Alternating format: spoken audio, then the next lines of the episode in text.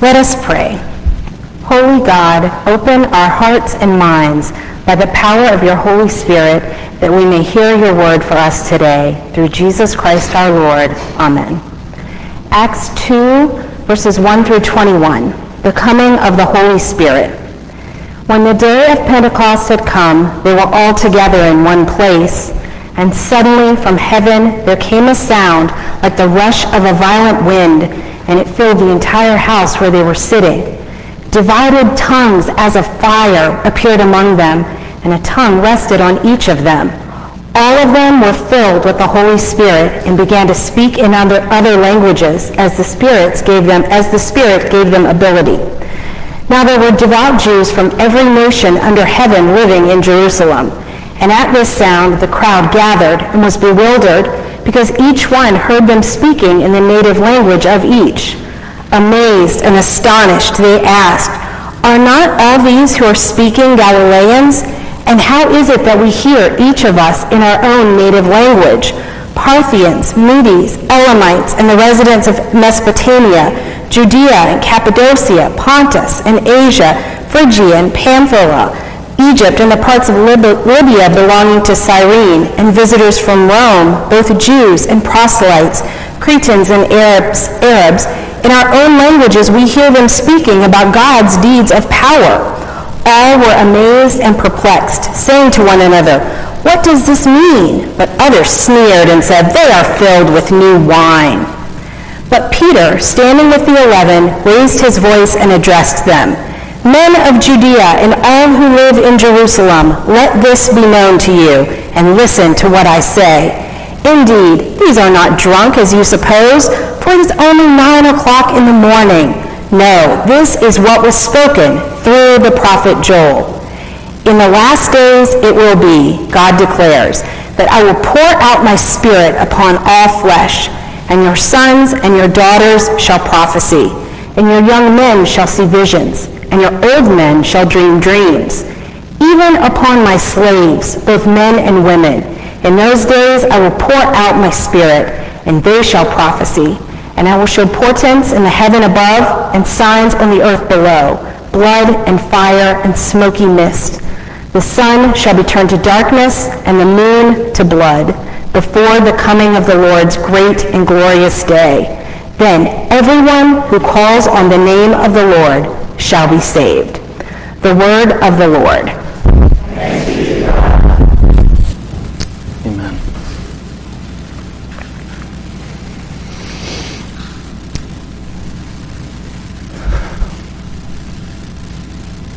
Back to the basics. Uh, that's the journey. For five weeks, I've been telling you that I've been on personally as a pastor, getting back to the basics of study, prayer, visiting, preaching. And personally, just as a person who wants to live a life of prayer, back to the basics. But back to the basics is also the journey we've been on letting St. John, John the evangelist, John the pastor, be our guide through his little letter, 1 John, way in the back of our New Testament. Over the weeks, John has been reminding us of these essentials to what it means to have a life of faith.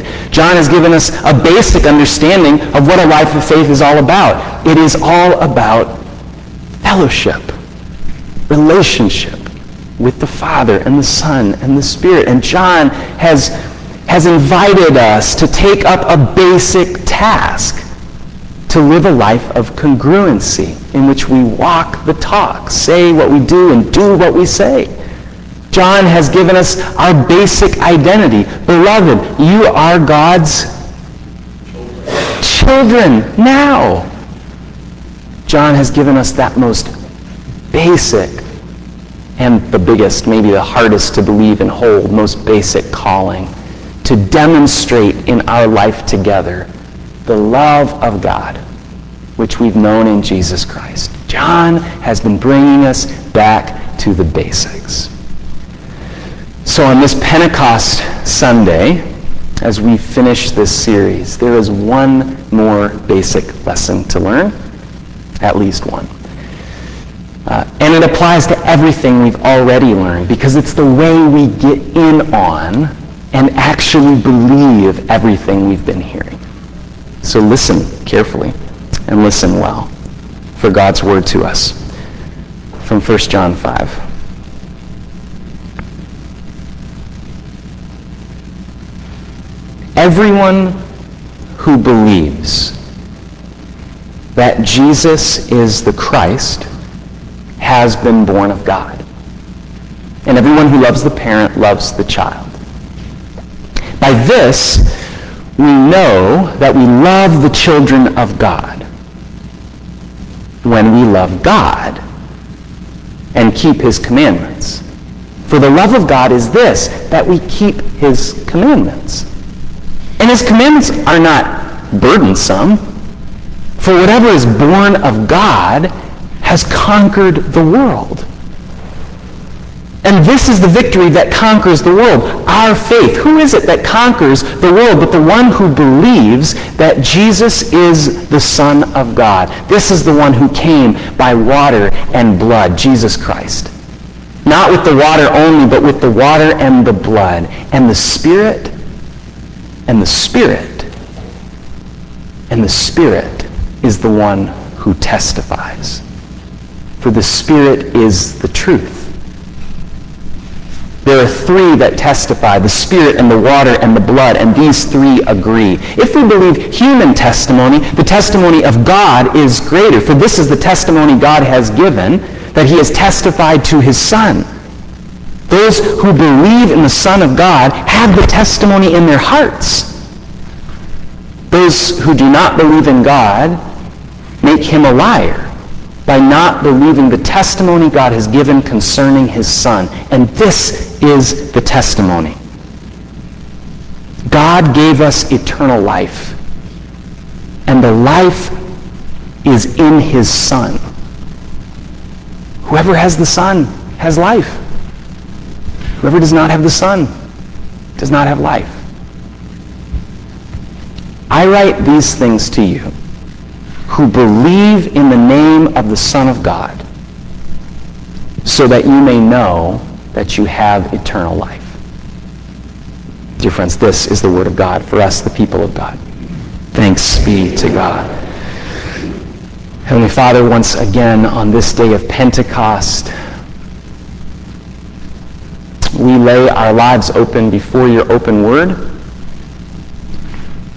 And we ask that you would do what only you can and choose to do in the power of your Spirit, which is to make this a word for us, to open us that we might receive this good news here today, to make this a way, in fact, that we know and believe the living word, Jesus Christ, your Son.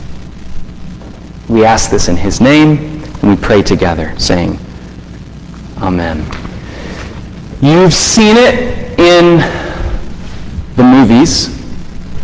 You know that movie, where a person takes the stand and is asked to tell the truth, the whole truth, and nothing but the truth, so help them God.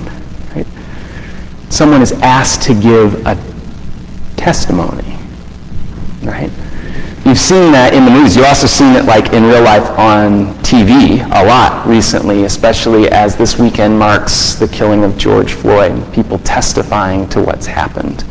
You've seen it in the movies and on TV. You've maybe experienced it in a different way um, at a church camp or retreat, or maybe even in church, as I did on the Pentecostal side of my life. Someone gets up in front of the congregation, in front of the group. They're given a mic. Tears are perhaps running from their face, and they go on to tell a story of how God has worked in my life, leading me away from this sin and into a life of salvation. Somebody stands up and gives a testimony.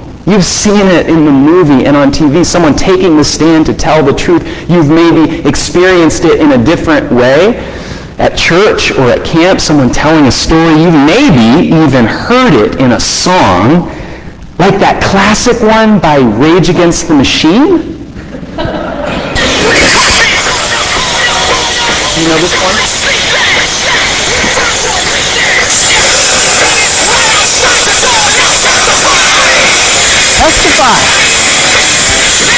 This, I mean, this brings me back to high school.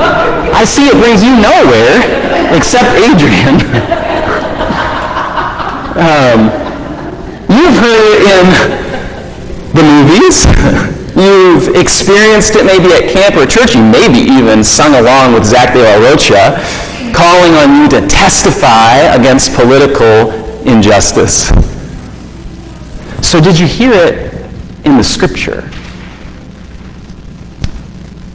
Those images in mind and those sounds. Um, the witness stand, the story, the song. I want you to hear one line from which we might learn one lesson on this Pentecost Sunday. One line and one lesson. The Spirit is the one who testifies. Did you hear that? The Spirit is the one who testifies. The Spirit is the one who takes the stand. The Spirit is the one who tells the story. The Spirit is the one who sings the song. The Spirit is the one who testifies.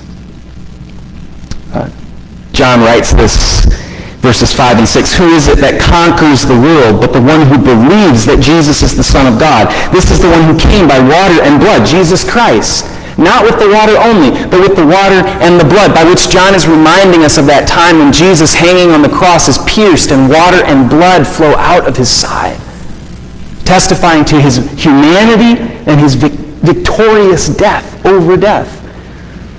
Not with the water only, but with the water and the blood. And then John says this, and the Spirit. And the Spirit is the one who testifies, for the Spirit is the truth. One line, one lesson. The Spirit is the one who testifies. It was six-ish years ago uh, I was leading a Bible study here. I couldn't tell you who was there. I couldn't tell you if it was a Sunday or a Wednesday. I don't remember if we were in the youth room or in a classroom or somewhere else. But we were talking about the Bible, and somebody said, I don't really understand the Holy Spirit. Thought that was a very honest admission. I don't get the Spirit, they said. I just don't get it. Jesus, sure. The cross, yeah. But who, what, where is the Spirit? Maybe you relate to that sentiment sometimes. I don't get the Spirit. Um, I think we don't get the Spirit for a lot of reasons. We've perhaps been given poor understandings of the Trinity. We, we break up God into acting at different times in different ways. So one time God is Jesus and he's doing this, and then he's the Spirit. We kind of don't understand that. Or we don't understand the relationships of the Father, Son, and Spirit. I don't think we get the Spirit for a lot of reasons. One main reason might be, though, that as the mainline church, um, we've just done a poor job teaching pneumatology, the understanding of the Spirit. We, we relegate talk about the Spirit mainly to one day. Hello, Pentecost. Here we are talking about him. Um, and we refer to the Spirit's identity as something more like holy Gatorade that powers us up to do things for God, rather than a person of the Trinity who has the same essence and is equal to the Father and the Son. We haven't done a good job of talking and teaching the Spirit. So, Pastor John wants to help us. St. John wants to help us know who the Spirit is. In fact, I, I have this assumption that there are people in John's own congregations who are wondering what to make of their life in the Spirit. Because throughout this whole letter, subtly but surely, John has been teaching one, just one, because sometimes all we can do is learn one thing at a time. He has been teaching one work appropriated by the person of the Spirit. One role the Spirit plays in the economy of the Trinity. One thing the Spirit does. You maybe caught this over the weeks. Uh, chapter 3, verse 24. John wrote, By this we know that he, Christ, abides in us by the Spirit that he has given us. Who is the Holy Spirit? He's the one by whom we know Christ in us.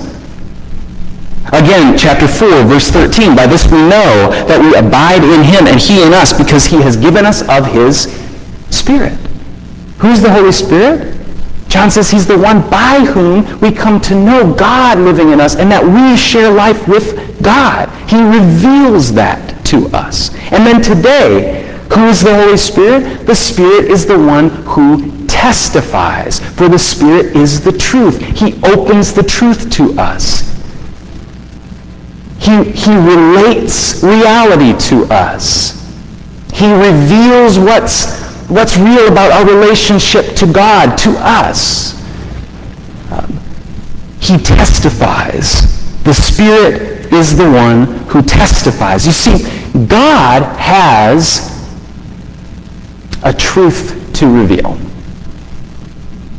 God has a story to tell. God has a song to sing. God has a testimony. And the testimony is nothing and no one less than Jesus, the Son of God, the Lord. Jesus is the truth about God's love for us. He laid down his life for us. Jesus is the story of who God really is for us. He sent the Son that we might live through him and abide in him. Jesus is the song. The song of, of God's redemption for us, rocking us awake like Rage Against the Machine, sort of. Rocking us away from our sin? Reigning over us in victory, revealing to us the life we have with him. Jesus is the testimony of God, sent from the heart of the Father like a letter to us. Sent from the heart of the Father like words from the witness stand. Sent from the heart of the Father in the power of the Spirit to live our life faithfully for us and die on the cross for the forgiveness of sins and to be raised on the third day and we are raised with him to new life. And now in his ascension, he has carried our humanity, exalted our humanity to the right hand of the Father.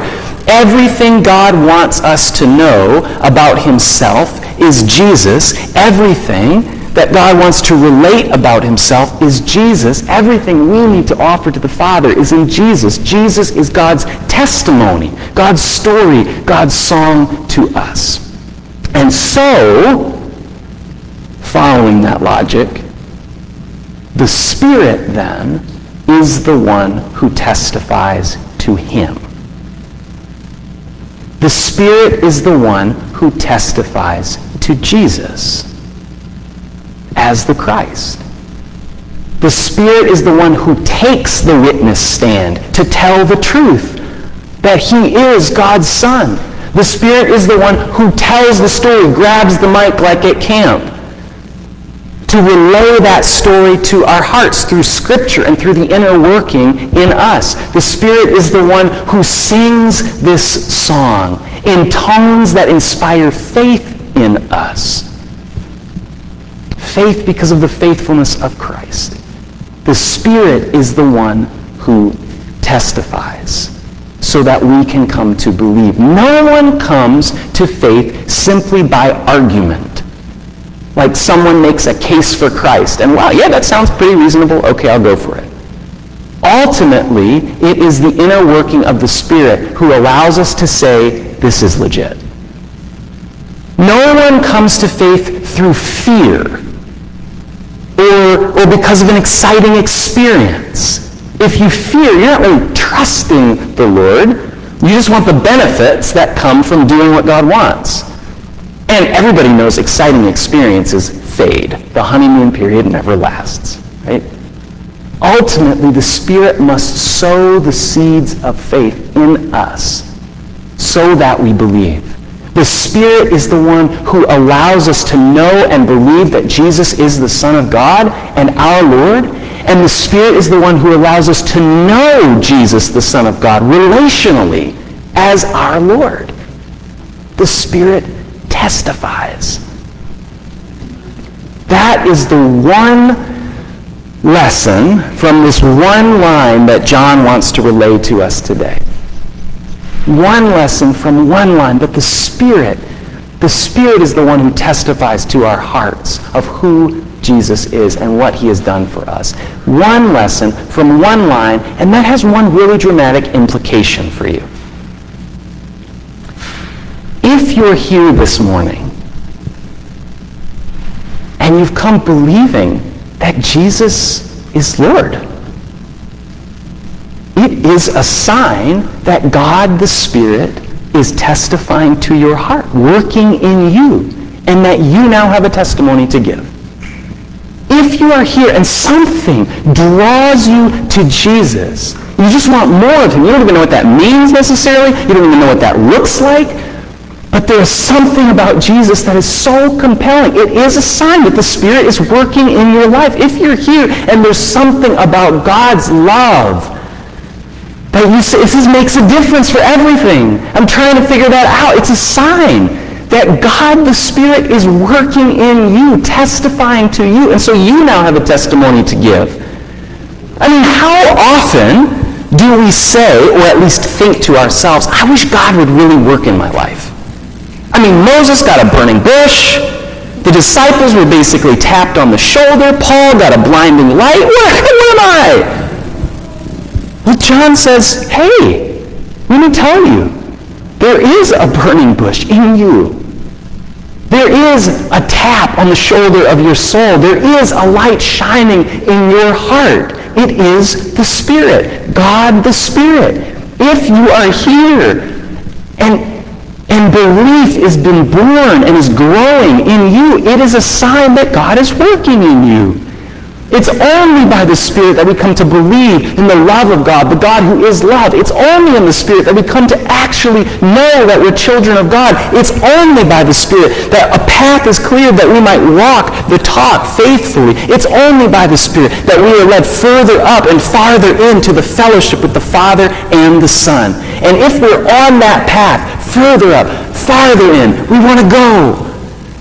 It's a sign of the Spirit working in us, testifying in our hearts. And so you have a testimony to give of how God is working in you. You have a story to share. Like, like the disciples on Pentecost standing up.